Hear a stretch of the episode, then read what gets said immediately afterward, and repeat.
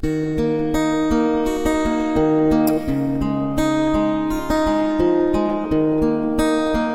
Vangelo di Luca. In quel tempo Gesù cominciò a dire nella sinagoga a Nazareth, In verità io vi dico, nessun profeta è bene accetto nella sua patria. Anzi, in verità io vi dico, c'erano molte vedove in Israele al tempo di Elia, quando il cielo fu chiuso per tre anni e sei mesi, e ci fu una grande carestia in tutto il paese. Ma a nessuna di esse fu mandato Elia se non a una vedova Sarepta di Sidone. C'erano molti lebrosi in Israele al tempo del profeta Eliseo, ma nessuno di loro fu purificato, se non Naaman il Siro. All'udire queste cose, tutti nella sinagoga si riempirono di sdegno. Si alzarono e lo cacciarono fuori della città e lo condussero fin sul ciglio del monte, sul quale era costruita la loro città, per gettarlo giù. Ma egli, Passando in mezzo a loro, si mise in cammino.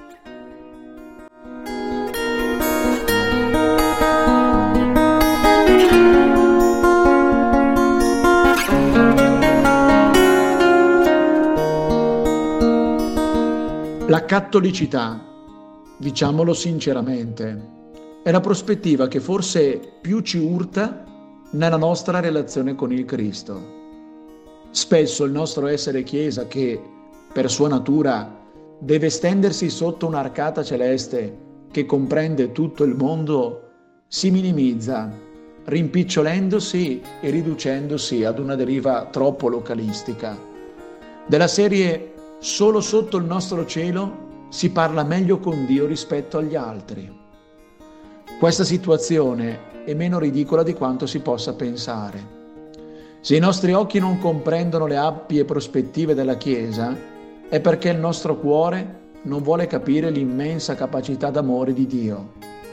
Si tratta di una seria provocazione per tutti noi che vorremmo parlare sì d'amore, ma con tutta una serie di ipoteche, condizioni e clausole, con la presunzione di voler ridimensionare la portata della missione della Chiesa che invece è chiamata a rispecchiare le larghe vedute del Maestro.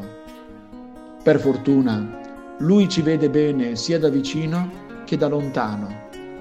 Non è vicino chi pretende di esserlo attribuendo patenti di cattolicità da una prospettiva soffocante nella sua chiusura. Non è lontano colui che come Naaman il Siro o la vedova di Zarepta si lascia alle spalle tutto il tratto periferico del suo cuore per portarlo verso il suo centro, un centro che per sua natura decentra senza misura e senza confini. Provo a pensare se la mia appartenenza alla Chiesa sia testimonianza di inclusione oppure purtroppo di esclusione. Mi impegno a qualificare la mia appartenenza alla comunità evitando atteggiamenti divisivi perché siamo tutti sotto un unico cielo.